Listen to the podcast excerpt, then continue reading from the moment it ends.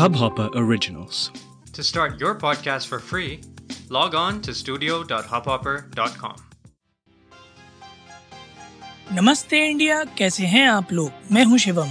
अगर आप हमें पहली बार सुन रहे हैं तो स्वागत है। इस शो पर हम बात करते हैं हर उस खबर की जो इम्पैक्ट करती है आपकी और हमारी लाइफ। तो सब्सक्राइब का बटन दबाना ना भूलें और जुड़े रहे हमारे साथ हर रात साढ़े दस बजे नमस्ते इंडिया में। तकरीबन एक महीने पुरानी बात है जब फिलहाल दुनिया के सबसे अमीर इंसान और हम सबके चहीते इलॉन मस्क ने यह ऐलान किया था कि मैं खरीदूंगा ट्विटर चवालीस बिलियन डॉलर में। एक ट्वीट किया था, बड़ा लंबा चौड़ा प्रोसीजर चला, ट्विटर के शेयर्स भी ऊपर गए, एक रेट भी लग गया, डील हो गई, कॉन्ट्रैक्ट ऑफर भी आ गया, सब कुछ हो गया, ट्विटर ने एक्सेप्ट भी कर लिया था।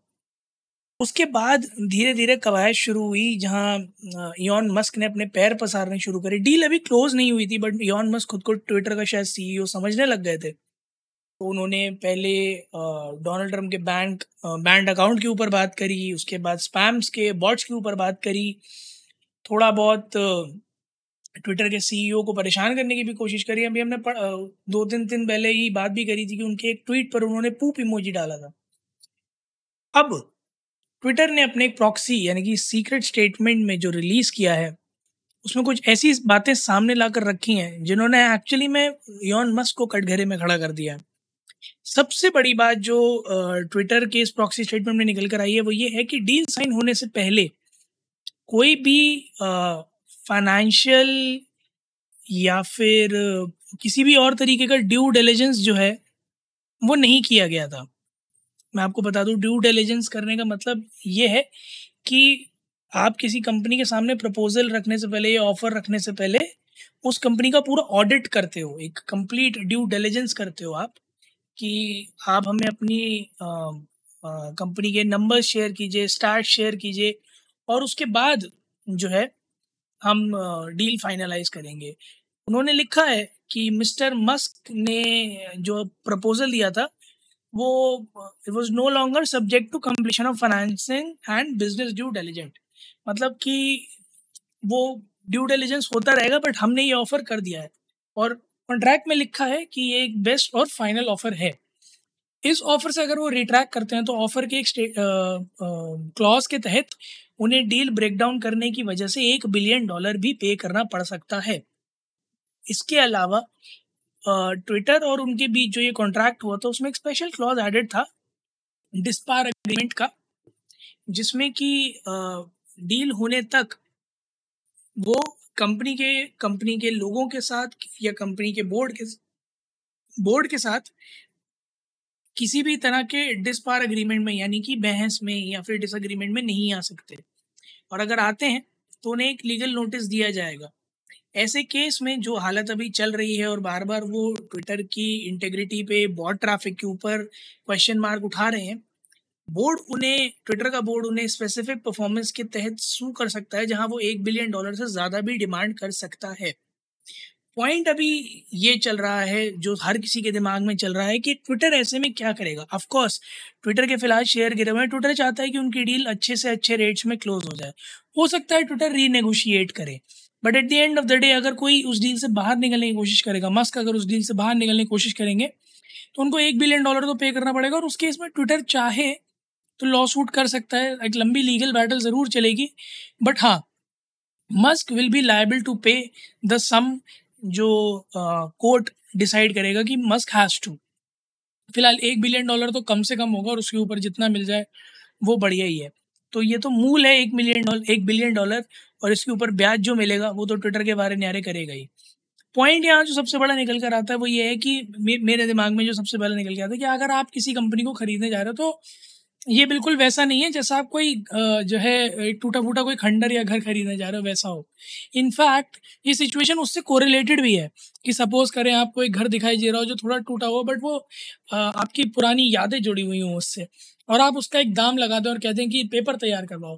फिर आप घर का मुआयना करने जाएं जब पेपर तैयार हो जाएं और कहें कि अरे इसमें तो बहुत ज़्यादा काम लगेगा, भाई मैं इतने पैसे में नहीं करूँगा, आप मुझे पहले इस घर की रिपेयरिंग की कॉस्ट बताओ, मैं रिपेयरिंग की कॉस्ट देखने के बाद डिसाइड करूँगा कि मेरा अमाउंट कितना है वरना मैं नहीं खरीदूँगा। इस तरह के केस में आपको बिल्कुल लीगली बाउंड किया जा सकता है कि जब आपने डॉक्यूमेंट तैयार करवा लिए हैं, बनवा लिए हैं, कॉन्ट्रैक्ट बन चुका है कि आप लाइब लीगली लाइबल हैं पे करने के, तो आपको पे करना पड़ेगा।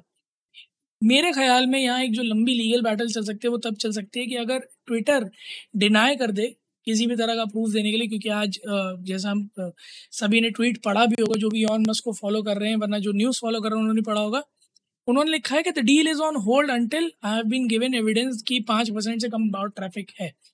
मैं एक चीज़ क्लियर कर देना चाहता हूँ, लीगल टर्म्स में कोई आ, आ, ये टर्म नहीं होता कि deal is on hold, either there is a deal और there is a no deal. वहाँ डील इज़ ऑन होल्ड नाम की चिड़िया एग्जिस्ट नहीं करती है। और कई सारे लीगल अथॉरिटीज़, मैंने कई सारे डॉक्यूमेंट्स पढ़े, कई सारे लोगों के टेस्टिमनीज पढ़े, हर किसी का यही कहना है कि डील इज़ ऑन होल्ड नाम की चिड़िया कोई होती नहीं है।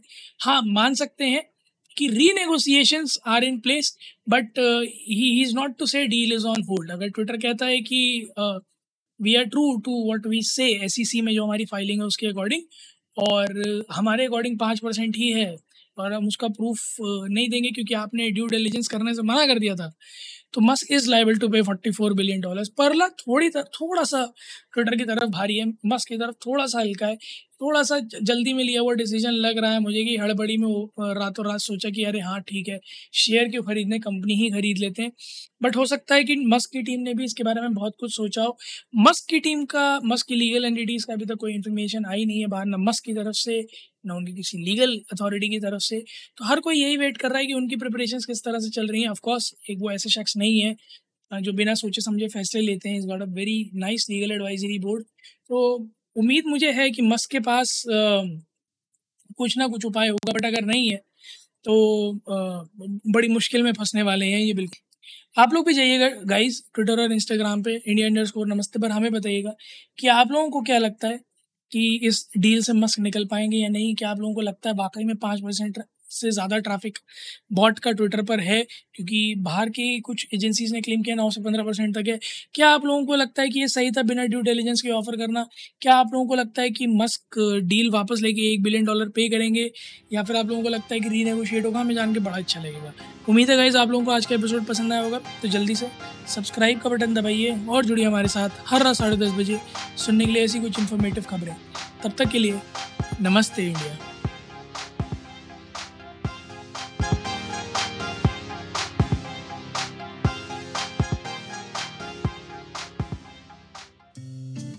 इस हब हॉपर ओरिजिनल को सुनने के लिए आपका शुक्रिया। अगर आप भी अपना पॉडकास्ट लॉन्च करना चाहते हैं, तो हब हॉपर स्टूडियो वेबसाइट पे रजिस्टर करें और एक मिनट के अंदर अंदर अपना खुद का पॉडकास्ट लॉन्च करें।